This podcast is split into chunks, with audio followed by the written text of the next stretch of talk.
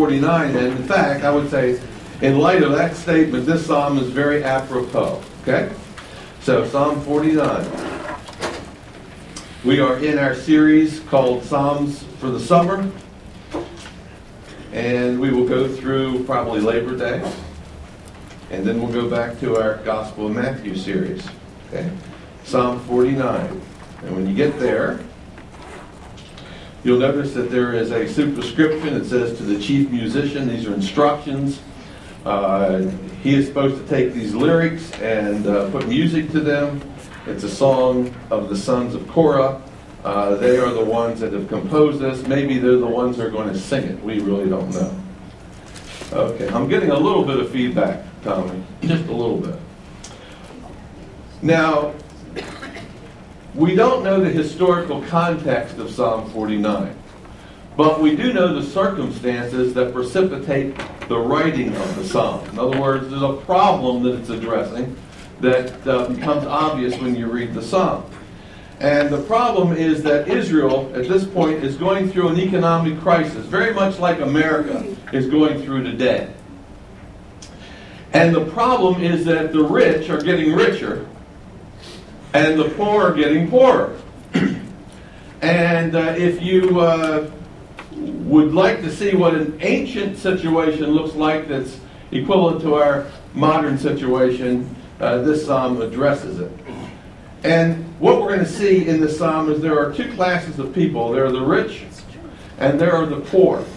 And the rich are benefiting from the low wages of the poor. In other words, they're taking advantage of the poor. Once you have, I've learned this. I mean, I hate to tell you that I do things like this, but when I have someone over a barrel, guess what I do? I take advantage of that. Now, that's a worldly philosophy. That is a terrible thing to do. But I know that I've done that. When I have someone over a barrel, that's when I ask for a raise, for example. right? If they need me, then you say, well, what's in what's what's, what's in what I'm going to get out of this thing.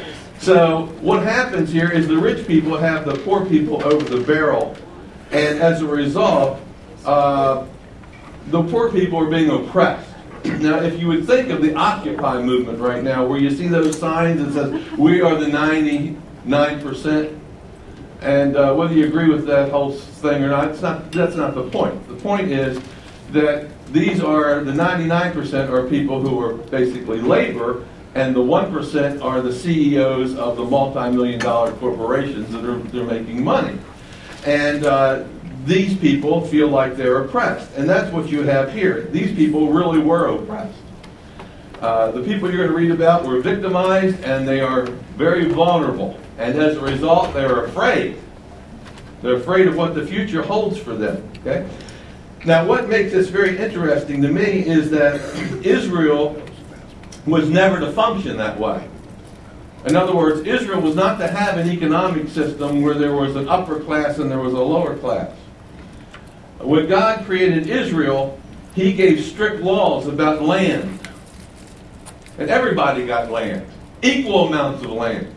And if somehow you were able to finagle someone else's land for yourself, there was a point where you had to give it back.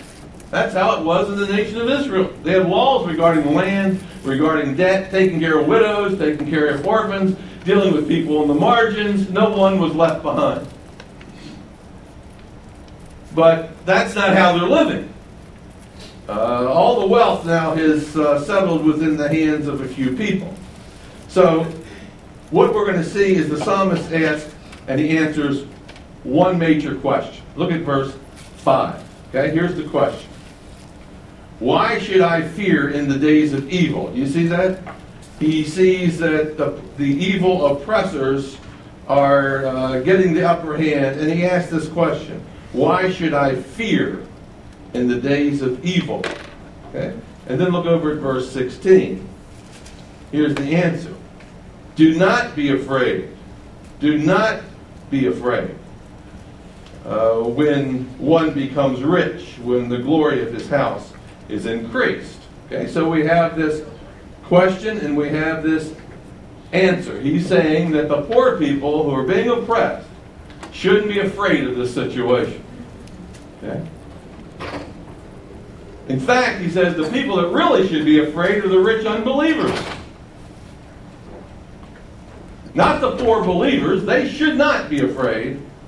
The real people that should be afraid are the rich unbelievers. Okay? And then he speaks in this psalm about the limitations of wealth. You know, it's great as long as you have it. But what happens when you die? in other words, wealth has its limitations. As long as you have it, that's great. But then what? Now look at verse 12. Nevertheless, man, though in honor, does not remain. That's right. He's going to lose it all, isn't he? He is like a beast that perishes. Look down at verse 20. A man who is in honor, yet does not understand, is like the beast that perishes. So here we see that your money is okay, but guess what? When you're dead, it perishes with you. Okay? And when we read through Psalm 49, we're going to see that it sounds a lot like wisdom literature. Okay? Uh, like the book of Ecclesiastes. Remember how the book of Ecclesiastes, what the book of Ecclesiastes is all about? Vanity of vanity, all is it vanities. Guess what? You're born, you live, and then what do you do? You die, and that's the end of it. See, so uh, this is sort of like uh, a piece of wisdom literature, only it's different than the Ecclesiastes because it offers hope to the poor people who are oppressed. There's something beyond death that's going to talk about that. So let me give you the outline of the book, and then we'll go down the verses. I think this book will uh, speak to you, especially in light of some of the things that have happened in America this week and what are going on in America for these past years. Okay, so the outline is going to be verses 1 through 4. We have a preface there. Verses 1 through 4 that's where the author tells us what he intends to do. Okay? Then, the second section, verses 5 through 13, he states the problem. And the problem is about fearing your situation because the rich people are oppressing you. He states the problem. He opens with the question of fear. That's verses 5 through 13.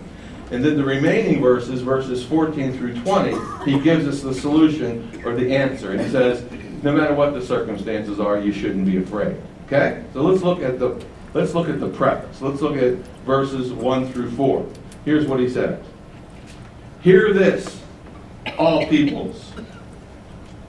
Give ear, all inhabitants of the earth, both low and high, rich and poor together.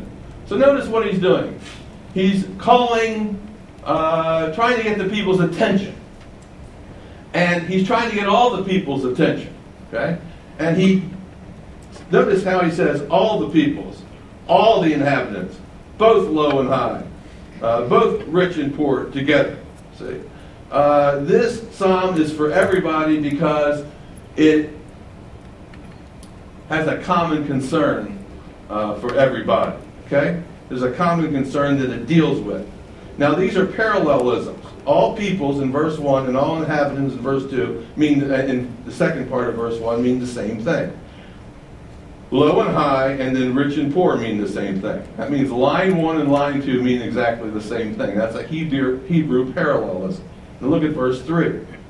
My mouth shall speak wisdom. He's telling us what he intends to do. Excuse me. My mouth shall speak wisdom.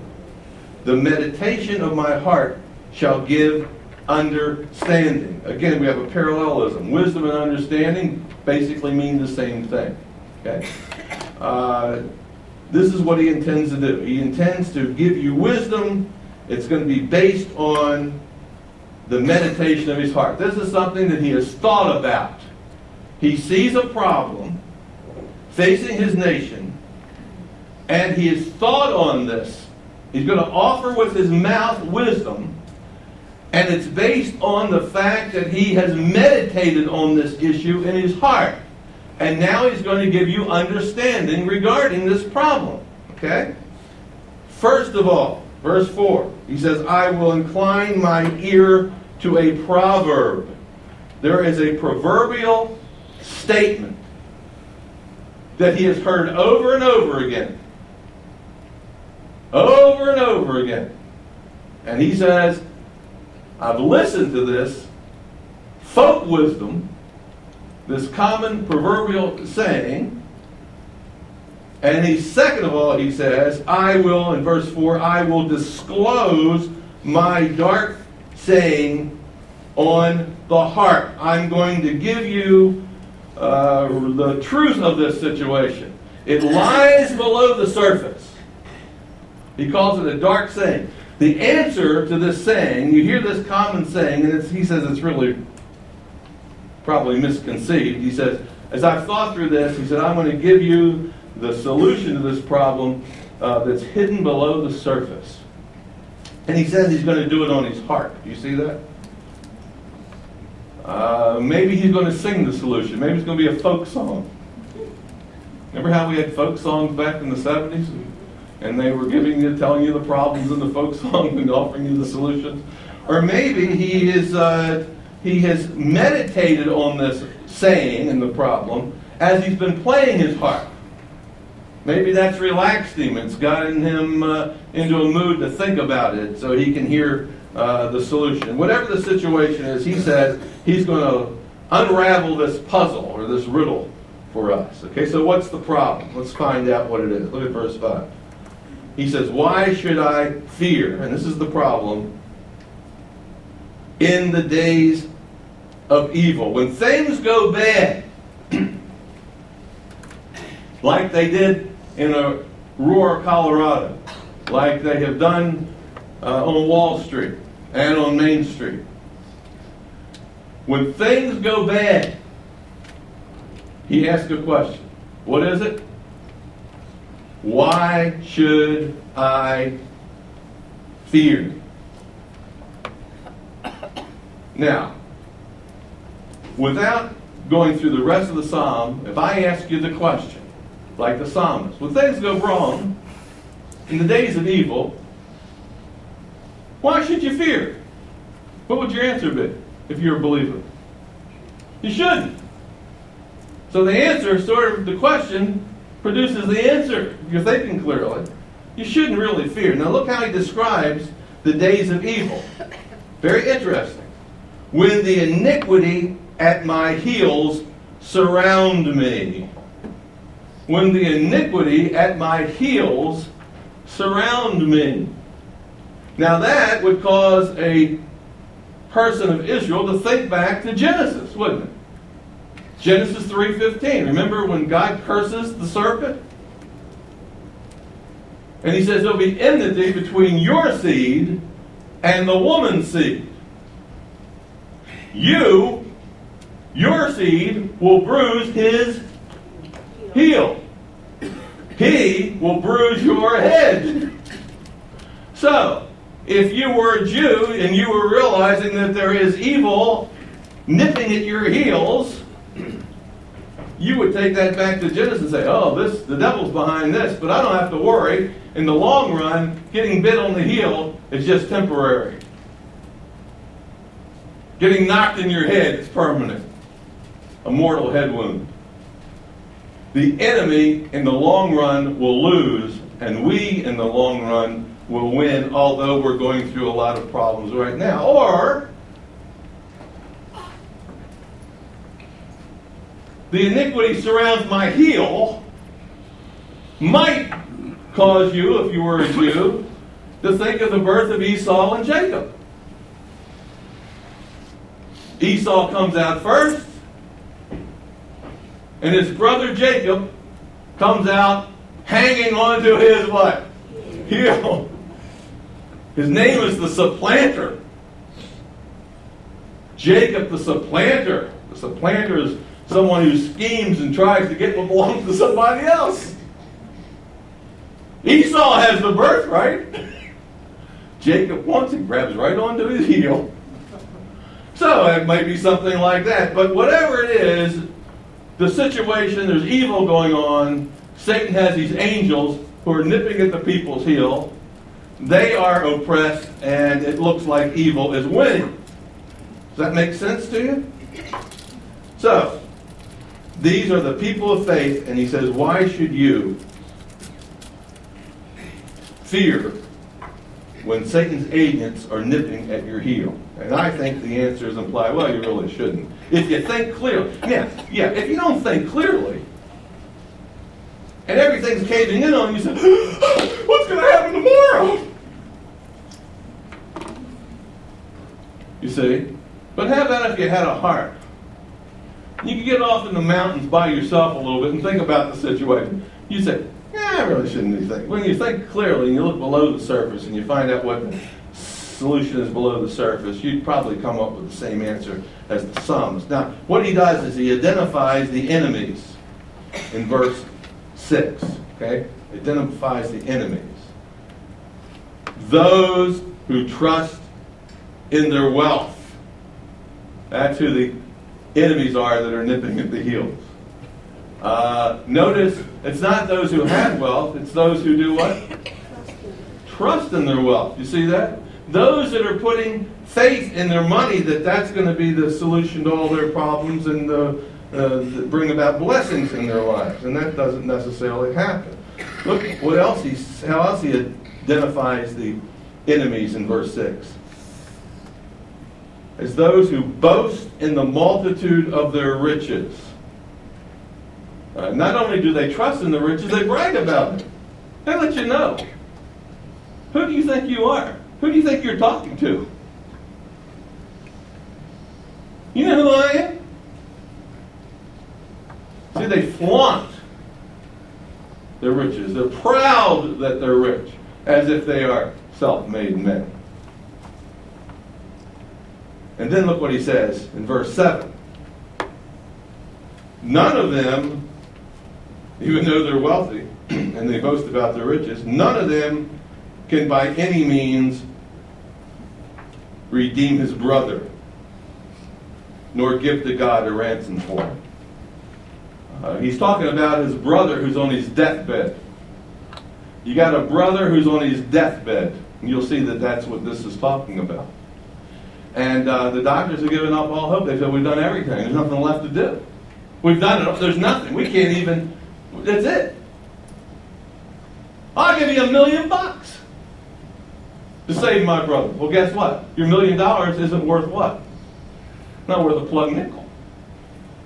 You're no better off than the poor person. You could have $10 billion and say, save my brother, and doctor can't do anything. You can't with your how about your money? It says you can't even you can't buy him from God. Isn't that something like that? You can't even give a rent. You can't even you can't bribe God. Lord, I'll give you all my money if you spare my brother. Can't do that. See? That's what it's describing. So you notice how your money is very limited. See, that's very important that you get that. So what good is your money in the face of death? It's uh, not good, not worth much. You get a king's ransom, and it's not worth much in the face of death. Uh, it's great when you're alive if you use it in the right way, you can do a lot of good with it. But it's very limited. In fact, I would say it's useless in the face of death.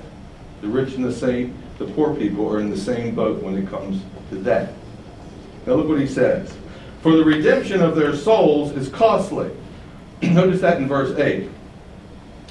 Uh, don't look at souls as souls type thing. That just means their lives. Uh, a person's life is very precious. That's why you would be willing to give all your money to save a person's life or your life, a brother's life, a sister's life. Uh, but it shall cease forever. That person's life will cease forever. And uh, no matter how much money you have, it'll do you no good. Okay? You need to use your money when you are alive. Uh, does your Bible have dashes anywhere in those passages? Some Bibles will do, and it would read like something like this, verse 7. None of them can by any means purchase his brother, and then it would end in verse 9, that he should continue to live forever and not see the pit. In other words, you couldn't buy your brother's life back, that he would live forever. No, the end result is that he goes down to the grave just like everybody else does. It doesn't matter how much money you have. So that's what how this passage reads. You're trying to uh, get your brother to live longer, here it says eternally, and not see the pit, but your money does you no good. There are people out there who actually are trying to live forever physically. You know that? I don't know if you saw the interview uh, a week ago with uh, Ray Kurzweil. Uh, he's an inventor, he's a genius, an intellectual. He actually believes that we are going to be able to live forever in our physical bodies. He's working on a project called the Singularity Project, where you take an artificial intelligence, computers, and somehow merge those computers with your brain and in time, your body will become programmed, your brain will become programmed to heal your body, repair your body, no matter what the problem is. He thinks that this is going to happen within 50 years. Now, this isn't a kook. Uh, some of you even know this thing. This man is a graduate of MIT, one of the biggest awards known to humankind. He's an Einstein type character. He thinks that he can live forever, and he's devoting all of his time and all of his energy to this. I get a magazine called Life Extension. It's a very good magazine, has a lot of great health tips, talks about, but their goal is to extend your life indefinitely. That is the goal. They're hooked up with this guy in some way. But the Bible says it's appointed unto man wants to what? Die. We'll never be able to not die. You could have the intellect of a, he graduated the highest level of his class at MIT. You could have his intellect and you could have the millions that Ross Perot has, and you can't buy eternal life. You can't produce life. You can't cause someone not to die, no matter how rich you are. So, look what verse 10 says.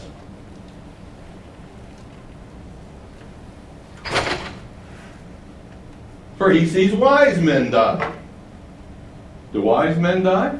That's what it looks like. The rich man, notice he sees, that's the rich man, he sees wise men die. Likewise, the fool and the senseless person perishes. Notice that there is no exception. There is no exception. They leave their wealth to others. The rich man, when he dies, guess what he does? Leaves his wealth to others. The wise man dies, the foolish person dies. The Einstein dies, the imbecile dies. The rich man dies, the man who lives in a palace, and the poor man dies, the man who lives on a park bench. They're both in the same boat when it comes to death and your money or your intellect has nothing to do with it, you cannot stop death. You will die. Look at verse 11. Their inner thought, this is the rich person's inner thought, their inner thought is that their houses will last forever. That they're dwelling places for all generation. Deep down inside, these people in this passage, and I might add some people today, deep down inside, don't think they're going to die. They don't think about that. I ask people sometimes, you ever think about death? They say, never think about death. But look what this said. They think their houses are going to live forever, their dwelling places for all generations. And look what it says at the end of verse 11. They call their lands by their own names. They give the property a name after themselves. And they figure it's going to last forever, so am I. They never think that they're going to die. That somebody else is going to take over the land, change the name. They put their names on buildings. Go to any university campus and you'll see names on buildings. Johnson Hall, you know, Smith Library. Go to any university on campus and ask the average student, who is Mr. Johnson? How about Smith? They'll scratch their head, they'll have no idea. The building's still standing, but not the people. You see? So people think somehow that they can just live forever, and they really think that. They don't think they're going to die. Now, intellectually, they know, look, they know they're going to die, but they don't think about it. Deep down, that's not what they think about. They don't think they're going to die. Now look at verse 12. Nevertheless, man, though in honor, does not remain, he is like the beast that perish. He's no better than an animal. No better than the animal. And when you realize that, that you're going to be just like the animal that drops the roadkill that you see out there, that's how you're going to be one day. Then you have some choices. See, that sobers you. When you see that, that sobers you, and you have some choices. And you have to say, well, if that's the case, if I'm going to die, and who knows when, I better eat, drink, and be merry now. Get all the gusto you can, you know. He who dies with the most toys wins. You he who dies with the most toys loses the most toys. But that's what people think, right? So when you think through it, you say, hey, I am going to die. That's one choice. Another choice is you try to do something to better humanity. You try to leave a legacy. That's what humanists do. But you know, not all of us can leave a legacy. All of us are not like Einstein. All of us are not like Jonas Salk. We all of us are not college graduates. Some of us haven't invented anything. We haven't done anything. We just worked and and we don't have, we can't leave a legacy like those people. So that leads you to a third choice. You say, if this is all there is, and I've experienced it all, then why live? And you blow out your brains. And that's what some people do. But the vast majority of us just leave that, live that life of quiet desperation. We just go day after day, get up, shave, fix our hair, get a cup of coffee, go to work, fight the traffic coming home, eat supper, watch television, go to bed, and it's just a cycle over and over and over. And that's where most people are, living this life quiet desperation. Elvis said, caught in the trap, can't walk out. Remember that song? Because I love you, baby.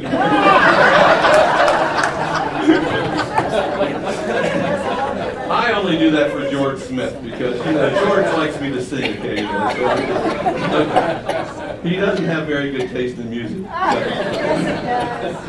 Now look at verse 13. Verse 13. This is the way of those who are foolish. You might be rich, but you're stupid. They think they're going to live forever and all this stuff. You're going to die just like a beast. This is the way of the foolish and of their pros, uh, posterity who approve of their sayings. The people who buy into their folk philosophy and who say, hey, I like that. Let's eat, drink, and be merry. You know? They're a bunch of fools. See? And he says, say a lot. Think about that. Let's take a break in the music program now. Let's really think about what's been said and sung in the lyrics of this song. Think about it. Okay? Now we come to the solution to the problem. Look at verse 14. Like sheep, these are the rich people, they're laid in the grave, and death will feed on them. Why in the world would you be afraid of these people? you know, in the end, guess what? None will be bothering you anymore. They're going to die, and the worm's are going to crawl in, and the worm's are going to crawl out. You know? And you know the rest of it. I'm not singing that one for George. no. Death will feed on them. now watch this. Talking about the solution. The upright, that's the un, That's the believer, who's the poor believer who's being oppressed. The upright shall have dominion over them, over the rich people, in the morning. In the morning. What morning? Well, it could mean the morning after their opponents die, but that's probably not it. Probably speaking of resurrection morning. The resurrection morning. So look what it says. The rich people will lay in the graves and, death will feed on them. The upright shall have dominion over them in the morning. We're going to say the resurrection morning. And notice the word dominion. That speaks of authority and kingdom language. When God comes and sets up his kingdom, we'll have a dominion over the world. And their beauty, that's the rich people, shall be consumed in the grave far from their dwelling. Oh, those dwellings that they thought would be standing forever and have their names on it, they're going to be in their nice suits. See, their beauty shall be consumed. Their nice hairstyles, their nice facelifts, and all the other endowments shall be consumed in the grave far from their wealth. So notice there's a difference. The rich people die and they're consumed. The poor unbelie- the poor believer dies, but he'll have dominion in the morning. Both die, one's consumed, the other one sees the light of day. One dies and that's the end. Death's eternal in a sense. The other dies it's just like a good night's sleep. He wakes up in the morning. And he's talking about your body being raised from the dead. Your body being raised from the dead. So the evil dies and the upright dies. Who are the upright there? The upright are those people that were mentioned way back in Psalm 1, the righteous people who live for God, that walk not according to the ungodly. The upright die, and guess what? One day they will stand upright. They'll come out of that grave. Now look at verse 15. But God will redeem my soul, meaning my life. Hey, wait a second. And from the power of the grave. And he shall receive me. Look at this. But God, but God. Isn't that a great statement? But God. Now, what's the difference? The rich man tried to buy life tried to redeem his brother's life, right? Couldn't do it. But guess what? God will redeem your life. What the rich man couldn't do with his money, which was live physically and stop death, God will do for you. And it says, and he will receive you. Do you see that? He will receive me. Notice he redeems my life from the power of the grave. Yes, I will go in the grave, but guess what? The grave will not have eternal power over me. He will lift me up and he will receive me. He will take me unto himself. Now, this is very similar to what Job said. And I want to show this to you. I just want you to go back one book to Job, okay? And go back to Job chapter 19. Job chapter 19.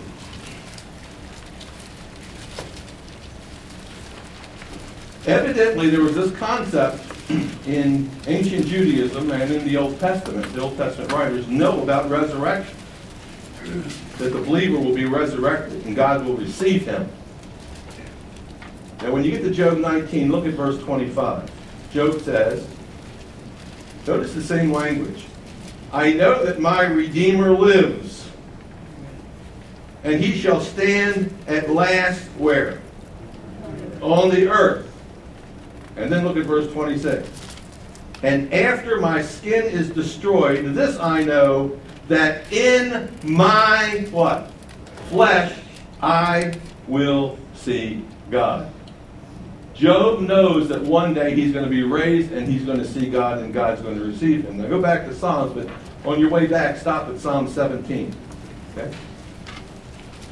This is the hope of the believer. Now look at Psalm 17, look at the last verse of Psalm 17. Look what the psalmist says. Psalm 17 and verse 15. As for me, I will see your face in righteousness. Yes, because you're upright. I shall be satisfied when I what? Awake in your likeness. You see, now that's what the psalmist is talking about. Yes, we will see morning. We will be raised. He will receive us. We will be like him. Now go back to Psalm 49 and look what it says after that verse. We're in Psalm 49 and verse 15. But God will redeem my soul, and he's not only speaking for himself, he's speaking for all the believers. God will redeem my life from the power of the grave, for he shall receive me. And then look at the next word. Say, think about that. Get a little bit below the surface and start thinking and meditating on that. And then he gives the bottom line in verse 16 Be not afraid when one becomes rich, when the glory of his house is increased. For when he dies, he shall carry nothing away. The old U-Haul story, right? When he dies, he'll carry nothing away. His glory shall not descend after him. When he's in the grave, that's it. There's no glory then. He leaves everything behind. Verse 18.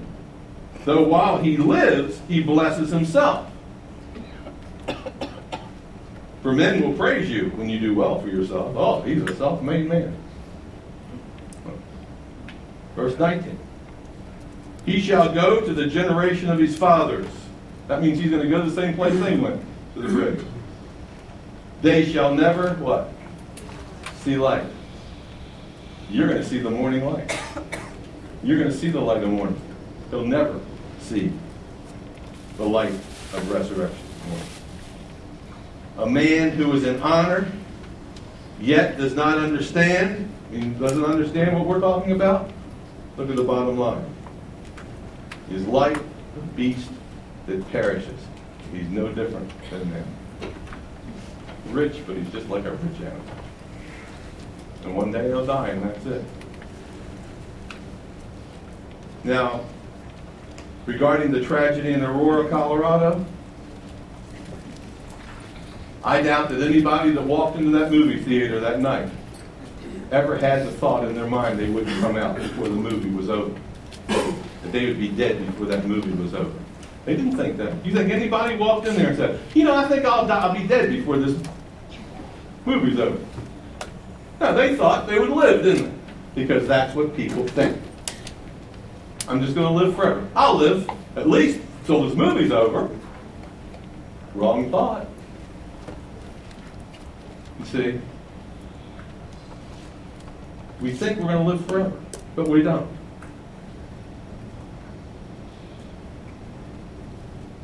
Jesus tells the story of a rich man and Lazarus. Rich man lives like a king. Lazarus is just trying to get a crumb that drops from the rich man's table. Poor Lazarus.